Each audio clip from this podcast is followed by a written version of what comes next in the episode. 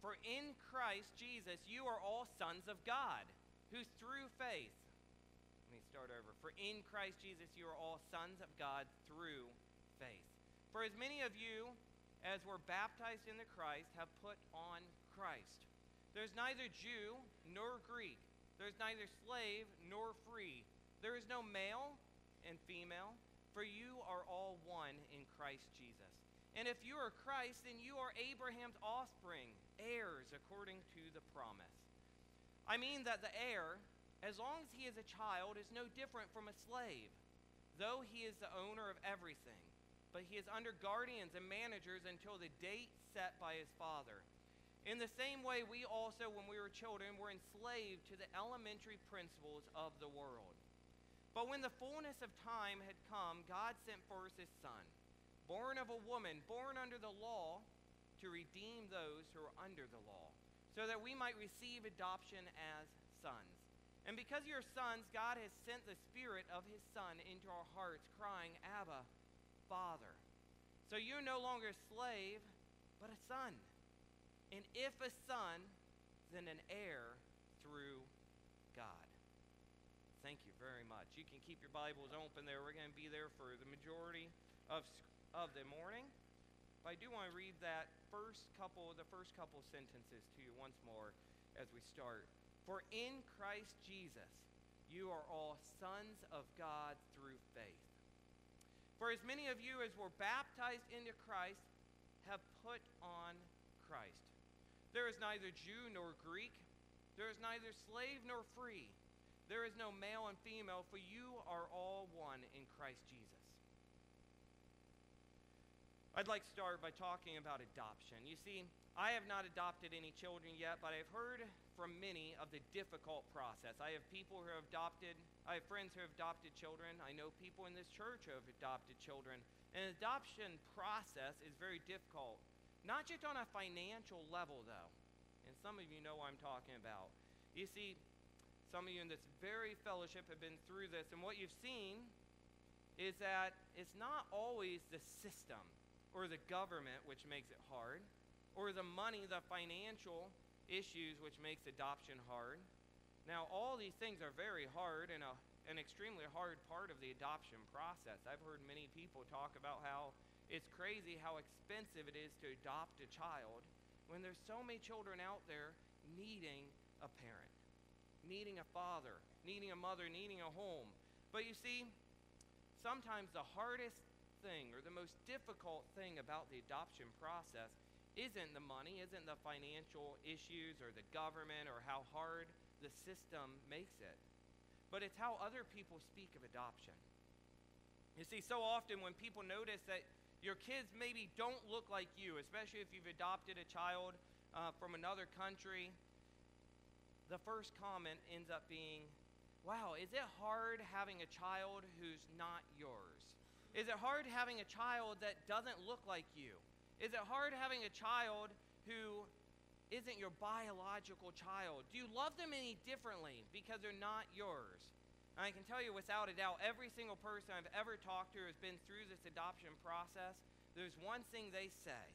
In fact, there's one thing that they say they wish they could just yell and scream at you and that is this they want to yell and scream and tell you they are mine. They are all mine. They are my children. I don't care what their nationality is, is, what their race is, what their color is, if they're male, if they're female, whatever it is, they are mine. They're my child. Now that doesn't mean that that doesn't mean that their heritage is not important. It is important. But if I was to adopt a child tomorrow, that child takes on my last name, Rhodes. That child is now my son, and I'm that child's father or daughter, my, my son or daughter. But the fact remains that child is mine. Sometimes I think why we get this whole process mixed up is because we don't have a proper understanding of adoption when it comes to God. You see, we are sons of God if you have accepted Christ as your Lord and Savior. If through faith you know Christ, you're sons of God. And if we have a proper understanding of what that means, have our Father God, God is our adoptive Father, and we have a proper understanding of knowing what it means to be a son of God, we can apply those very principles to our human being life as well.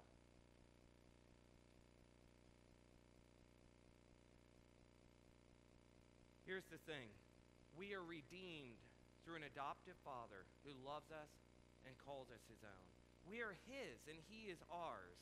Which brings me to number one. Our point number one is this. Through our faith in Jesus, we now have an identity which is found not in yourself, but in him. Your past doesn't matter. Now, it's good to remember your past. It's good to know where you came from. It's good to know your heritage. But you also need to see who you now belong to. You need to see what He does for you. We are sons of God. He is our Father, as it says in Galatians 3:26, "For in Christ Jesus you are all sons of God through faith." You see, God is no longer a judge who through the law has condemned and imprisoned us. God is no longer a tutor or guardian who through the law restrains and chastises us. God is now our Father who in Christ Jesus has accepted and forgiven us. We no longer fear him, dreading the punishment that we deserve. We love him with a deep devotion. That doesn't mean that he's still not judge or that he's still not, not up there watching us and, and looking what we're doing, and we should be trying to please him with our life and obeying his commands, obeying his laws. But it's not the main focus. The main focus is Christ. Through our faith in Jesus, we now have an identity which is found not in yourself, but in Him. We are no longer prisoners awaiting the final execution of our sentence, nor children minors under the restraint of a tutor, but we are sons and heirs of His glorious kingdom. Let me say that again. We are not prisoners anymore awaiting our final execution. We are now sons of God. We are heirs of a glorious future of hope and of his kingdom. This should change your life. Do you ever think of your life as being changed, though? Here's the thing we need to stop acting like we're not good enough anymore. We need to stop allowing our past to control our future. Stop allowing our past to control your tomorrow. We need to stop acting like we are orphans who have no one to call their father, nowhere to call our home, or no one to say they provide for them. Because we're not orphans, we're sons of God. God is our Father, and with Him, we have a home. With Him, we have somebody who provides. With Him, we have a future, and with Him, we have hope. So we need to not just look at ourselves, but we need to realize we're not alone, and we need to look to our Heavenly Father. You once were alone, separated from God by your sins. But now, through Jesus in faith, we have a new identity. You've been accepted, and you are part of his family. You're children of God, children of a king. As I said that this morning, I was thinking about some of these movies and TV shows where I like just maybe think back to Lord of the Rings. That was a while back, but thinking about somebody who's the son of a king, and at some point in their life, they have, re- they have to recognize who they are. They have to recognize the power of that name. They have to recognize who they're going to become and where their destiny lies. We are children of a king with an amazing plan in front of us, a destiny which goes beyond us, beyond anything we could ever do, because our king is also the Lord God Almighty. Our King is also the Creator. We are children of the Lord God Almighty, children of the Creator of the universe, children of a Savior. We have a loving and perfect Father who blesses us beyond anything we can imagine. And although we once were lost, we have been found. We have been adopted. I think of many times, while I'm writing this, I was thinking many times my earthly father. And I love my dad. I hope all of us love our dads. They're flawed individuals, I think of many times that, that I called my dad for help, and I still call my dad for help every once in a while now, but more so when I was in Ohio and I had a plumbing problem. Who do you first call? Dad, I need your help. I've got a leaky faucet. What do I do? Dad, I need your help. I've got this wrong or that wrong. And you know what? My dad was always there for me to come over, but you know, I said how my dad is a flawed individual. oftentimes, and sometimes he would help fix the problem, but oftentimes he'd end up making the problem cost twice as much as what it could have been without him. But you know what? I do the same thing we all do because we're all flawed individuals. But when we look to our Heavenly Father, we need to realize that He is different. Our Heavenly Father is not flawed, our Heavenly Father is perfect in all things. And this is your Father who you can look out up to. This is your Father who you can cry out to. And this Father, He wanted you. He didn't, he didn't come and adopt you out of obligation. He didn't come and adopt you because somebody just convinced him to do so. He didn't come and adopt you because you had done enough good deeds or earned your way to his love. No. By all means, we don't deserve it at all. He came and adopted us because he wanted to. And it was not an easy task. It was perfectly planned, perfectly executed. Everything down to the last dot of the I and crossing of the T was planned out and executed so that we could become sons of the great King, sons of the Lord God Almighty, children of the Creator, children of God. We are or we can be redeemed sons of God. I say that because we need to think about something else. Are you truly sons of God? I don't want to just assume that everybody in here is, and I could say that. I mean, everybody in here is here at church on a very snowy day, and that's great to see you. You made it a point to be here. And I am excited to see you all here. A majority of you have your Bibles with you. Others, you would have brought your Bible if you knew that we didn't have one in front of you in the pews or I didn't put it on the projection screen. But just because you make it to church and just because you have your Bible with you does not mean you're a redeemed son of God. What makes that difference is being redeemed by the blood of Jesus, surrendering your life to Him and recognizing that you are a sinner in need of a Savior. Are you a son of God? This Wednesday night at the Crisis Bible Study, we were talking a lot about our separation from God, but more importantly, how God is not separated from us if we are redeemed. We were talking about Isaiah 41:10, which says this, "Fear not, for I am with you. Be not dismayed, for I am your God. I will strengthen you. I will help you. I will uphold you with my righteous right hand. This one verse of many, of hundreds of verses in the Bible, which tells us of the hope we have of being children of God. How much anxiety, uncertainty, depression, anger do we have built up inside of us simply because we fail to remember God's promise? We fail to remember that we're not alone and we try and do everything on our own when we're never meant to. We're meant to remember that we are sons of God. We're meant to remember that we are to fear not, for He is with us. Perhaps part of the reason we struggle with this concept is because we have a false understanding, a bad picture of who God is.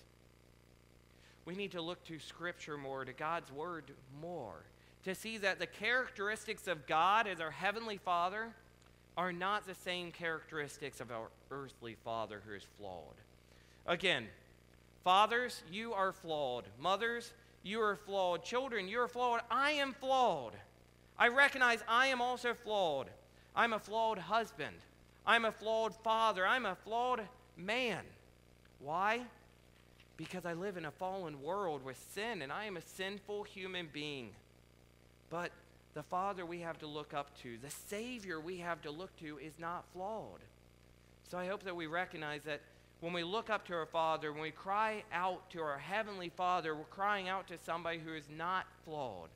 He is perfect in every single way. And we can cry out to Him for help. In verse 6 of chapter 3, I'm sorry, 26, we read this For in Christ Jesus, you are all sons of God through faith. That means in good times and bad. Think about your earthly fathers and mothers again. They love you.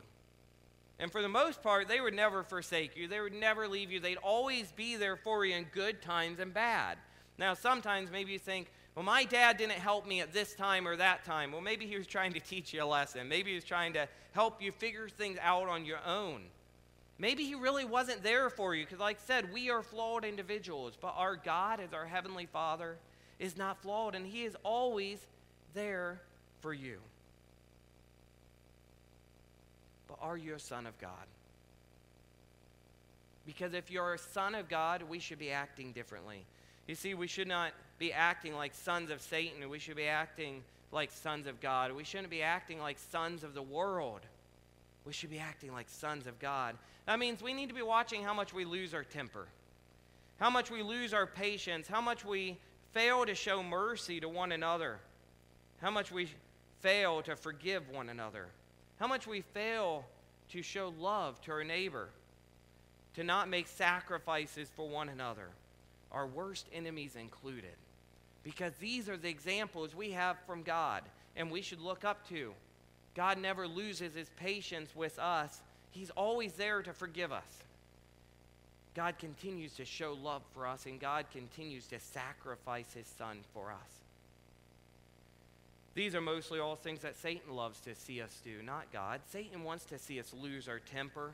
He wants to see us lose our patience. He wants to see us give up on people and say, they're just too bad. I can't forgive them.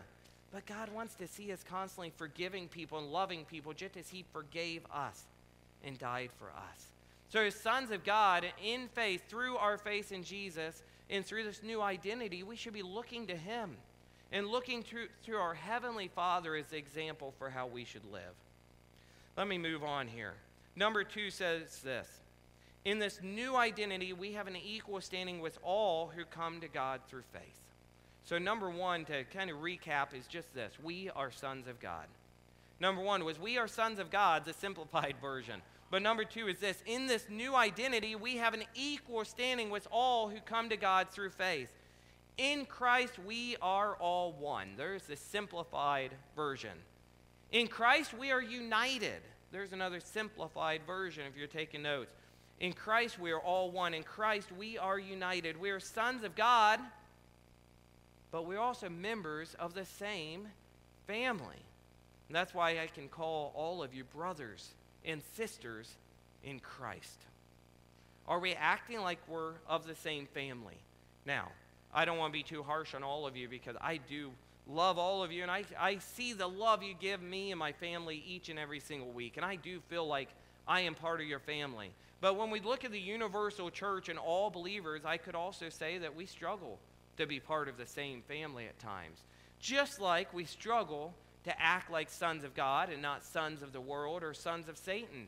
Now, I'm giving instruction for how we should live based off God's word, but I also understand that, again, what are we? We are flawed.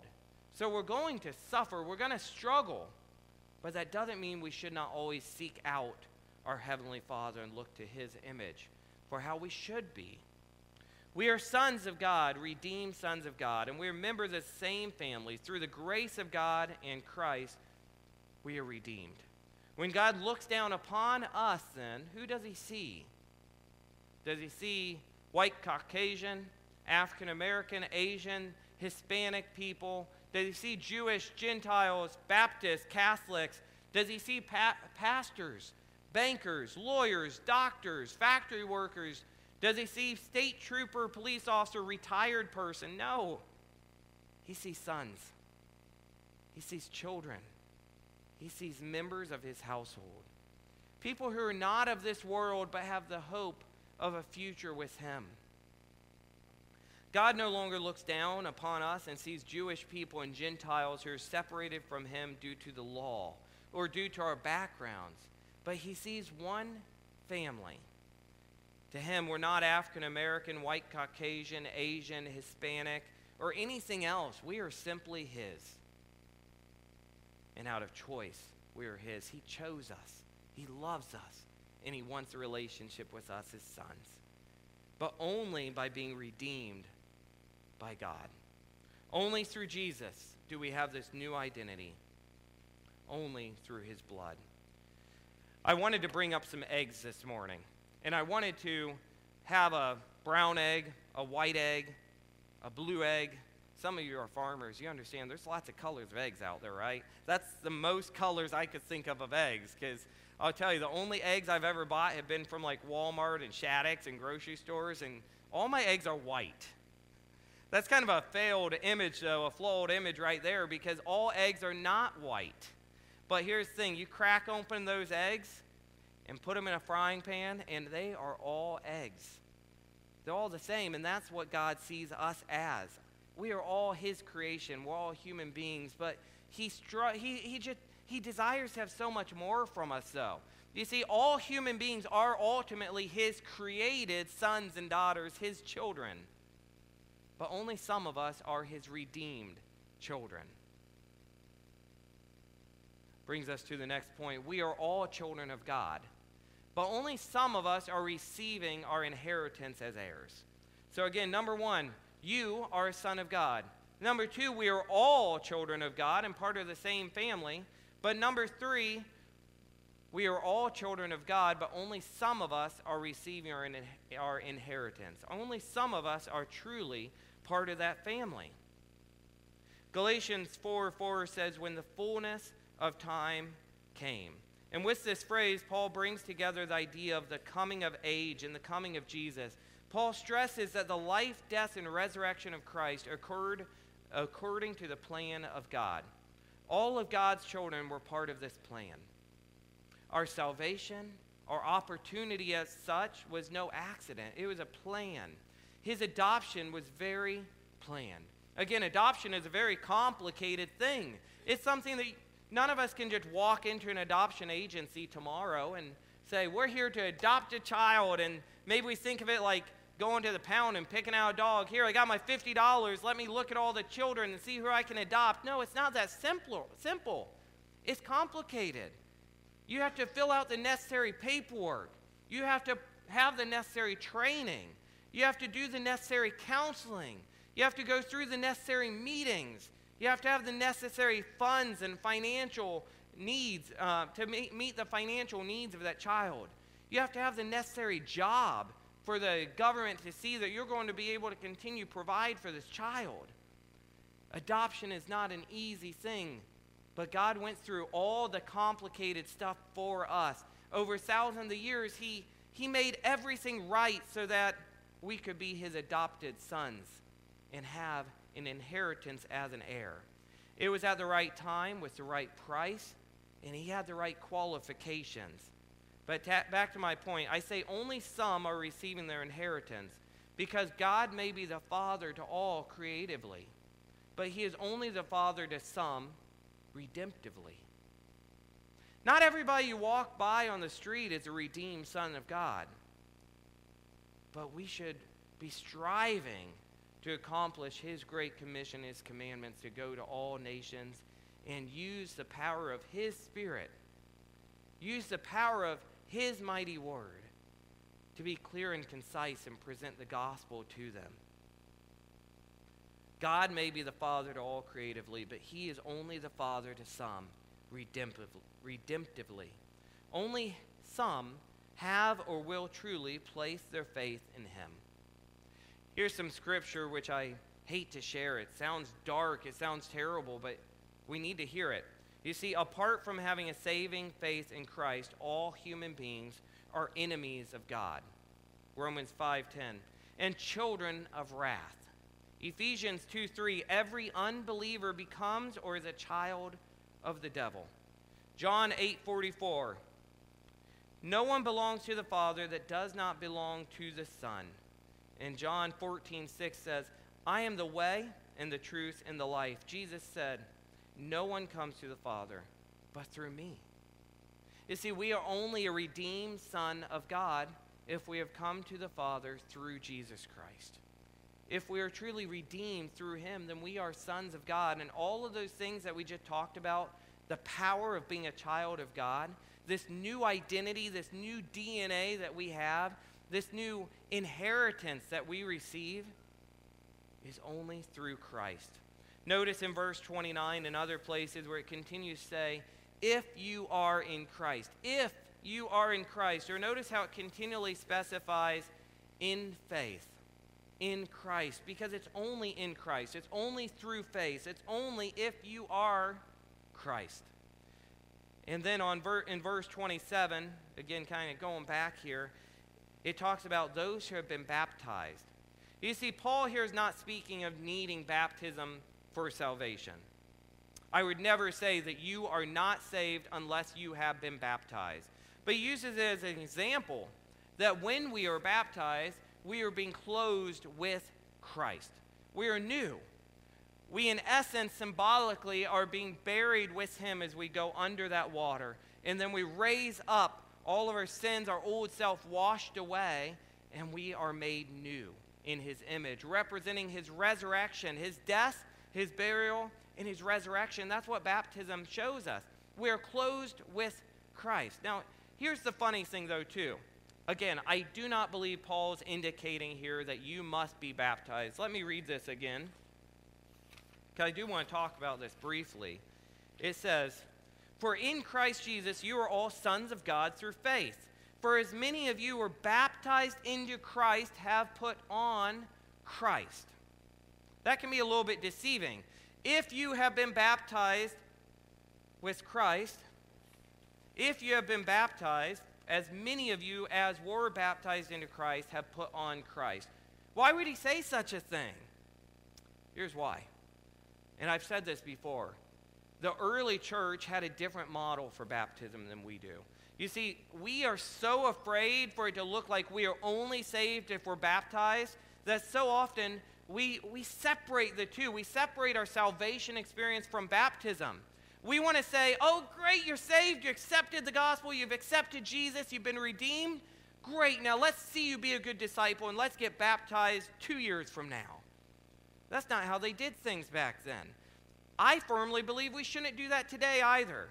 You see, why Paul would relate the two is because this was how they were accepted into the church. This is how they professed, I am a believer in Christ Jesus, my Lord and Savior. We have these biblical illustrations, examples, was all over Scripture of they accepted Christ and they said, Great, now that you're a believer, there's water. Let's be baptized now. It was, it was related, it was done together, and that's why Paul relates these two things. That's why Paul says, For as many of you as were baptized into Christ have put on Christ. Ultimately, he's not saying that you need baptism to be saved. But he's using that symbolically as an example. When we are baptized, we're washing the old way of life away, and we are now saved by the grace of God, and we are new. That's why a lot of a lot of times in the church, and I haven't done it here, Pastor Alden, I believe, did, you would have white robes to put on after the baptism to symbolically show that your sins have been washed away and you've been made white as snow. You've been made clean. I think it's a challenge to us today, really. If there's anybody in here who has not been baptized, but you are a believer, what are we waiting on? Because nowhere in Scripture does it tell us we need to wait. I've got three individuals right now who are talking to me about baptism. I am just so excited because it's that step we take to profess I am a believer in Christ Jesus. That's why, why we say, why should we wait? We're excited to be a believer in Christ Jesus as our Lord and Savior, to follow after Him. And that, that moment of baptism helps us solidify it, helps us to be able to not only profess to everybody around us that this is who I am now, I have a new identity in Him, I am a son of God, and I am redeemed, but it also shows not just other people, but it also helps us to solidify it within ourselves, to show ourselves we are not who we once were. We have been washed clean of our past, and we have a fresh start with God. Notice in verse 29 again, it says, If you are in Christ, if you are in faith, if you are in Christ, we must be in Christ to be a son of God. Let me move on here.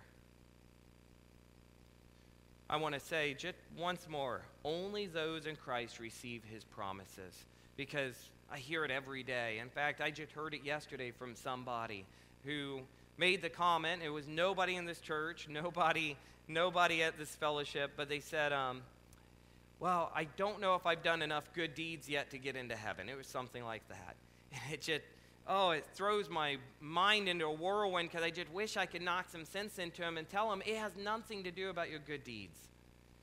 You being a redeemed son of God has nothing to do with your good deeds, it has to do with the one deed that Jesus did for you. Something else that we need to talk about. What are the promises of God? What is your inheritance as heirs to your Father in heaven? You see, the world, again, wants to try and throw some things at you called the prosperity gospel. Some have nicknamed it. That if you're a believer in Christ, all things are going to work together for your good. You're never going to have any pain. You're never going to have any injuries. You're going to be driving around a BMW. You're going to be a millionaire, whatever it is. What do you inherit? What is the promise? Is it a perfect life? No, not here. Is it lots of money? No, not here. But what good is that? We can't take it with us, anyways. Is it the perfect job? Is it marriage? Is it children? Is it everything to always go right? No. You see, we're still always going to have these problems because we're living in a fallen world in a sinful being. But you have the promise of eternal life with Him. You have the promise of having a heavenly Father who's always going to be there with you to help you. Through whatever you're going through, you are not alone, and you never will be.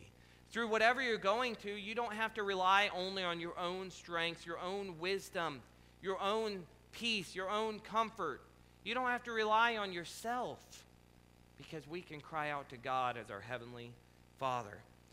You have the promise also of a helper, of the Spirit of God, and the gifts of the fruit of the Spirit to be able to help us through each day of our life. We have the promise of life with God. That's our inheritance, guys. Our inheritance as heirs of God, as children of God, is a life beyond ourselves and a life beyond this world, this fallen world. We have a life which we can openly, excitedly look, look forward to of being in His presence day and night, of having a perfect new body and a new earth where no more tears will be there, no more sin, no more disease. We should no longer be acting as slaves of the world, then, for we have come of age to accept our rightful place, our rightful name, and our inheritance. So, what should we do? If my remote was working, I would tell you we should be joyful and celebrate, for you are sons of God. I shouldn't even say it that quietly. I should be like, we should be joyful and celebrate, for we are sons of God. You are a son of God. Be joyful and celebrate. But something else. Maybe you're thinking all this time, Pastor Patrick, why do you keep calling me a son? I'm not a son, I'm female, I'm a girl, I'm a woman. Well, in this translation, the English Standard Version, a lot of the translations, they use the term son. But not all translations do. Maybe you have a different translation in front of you. Maybe it does say children. Maybe it says, maybe it says sons and daughters. A lot of the translations say sons, and here's why. I think the translations which say children or sons and daughters are just trying to help you understand who you are. But as, as it's saying sons, we're talking about in Paul's day and age, again, looking at the context, sons would receive a rightful name, an inheritance. They would be considered heirs at a, at a certain age. Now, depending on, and it's, it's debated if we're talking about in Roman terms or in Greek terms or what we're looking at, that could be a different age. But we're talking about sons because we're talking about an inheritance. And not every son would receive an inheritance. Not every son would be considered a son until he reached a certain age. A lot of times, the sons or the children would only be considered a son with those benefits when they received that age. Until they got to that age, they'd be like a slave in their household they wouldn't have any freedom. They wouldn't have any legal right, any, any way of demanding, well, I am a son of so and so, so I demand these things. I should receive these things. They'd say, no, you have not reached your age yet. You are like children.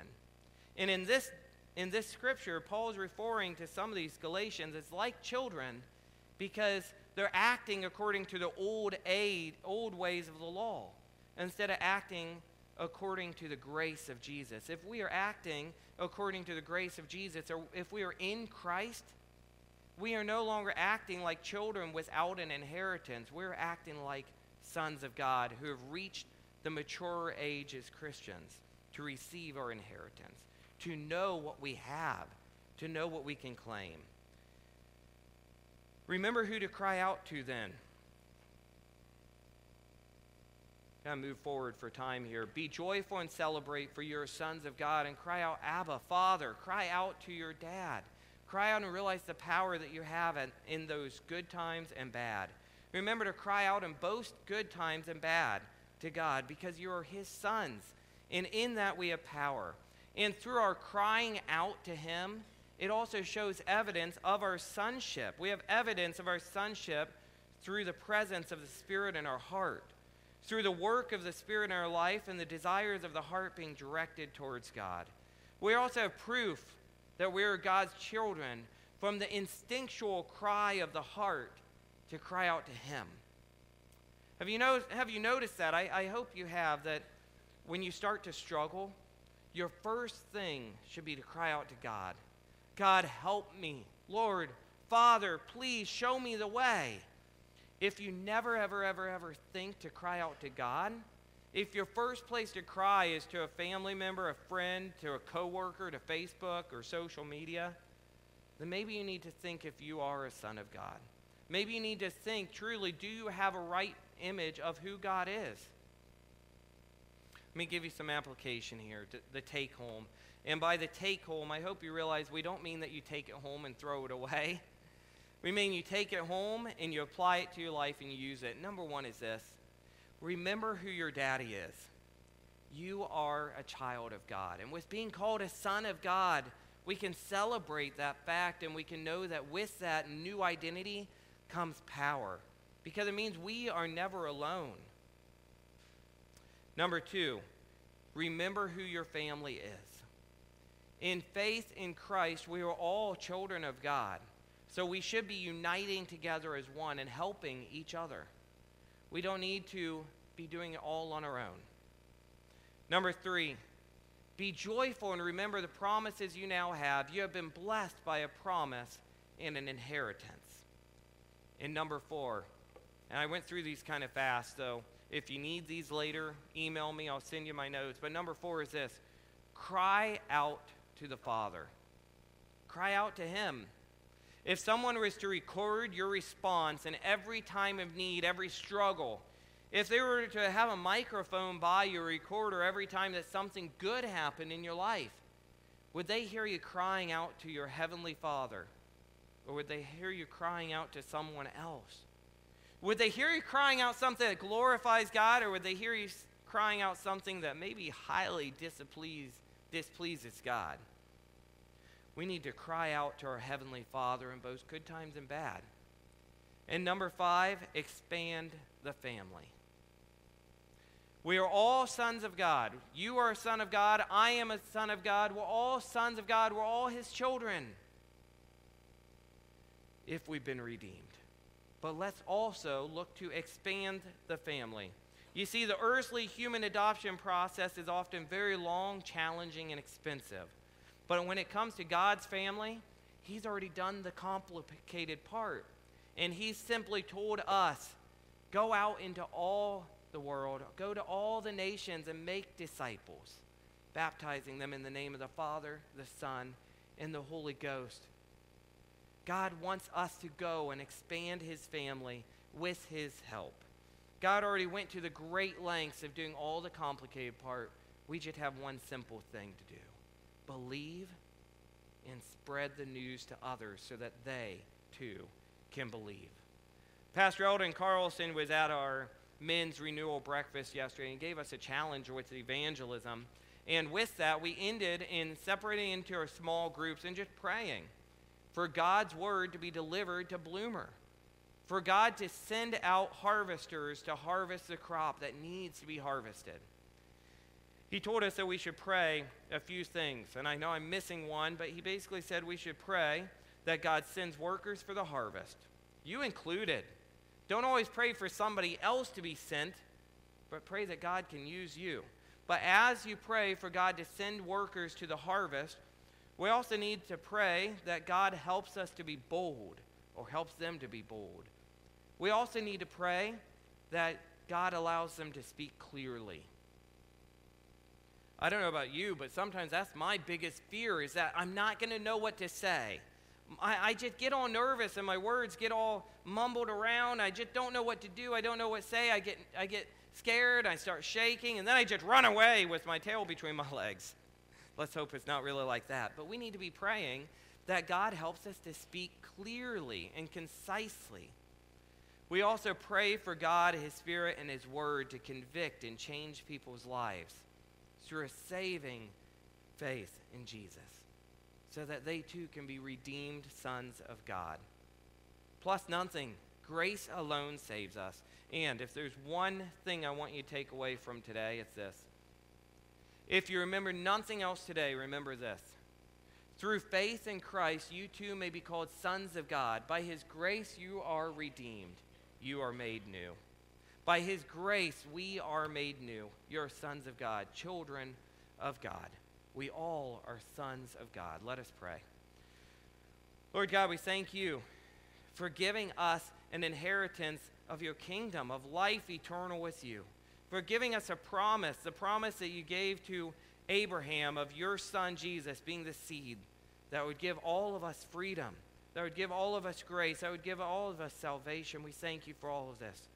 And Lord, we just ask today we ask tomorrow, we ask every day that we would act like your children. We would look to you as the ultimate example of not an earthly father, but a heavenly father who is not flawed and shows us how we are to live.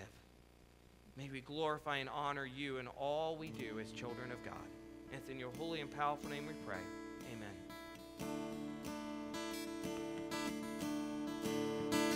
Let's close with Jesus, all for Jesus. Let's stand.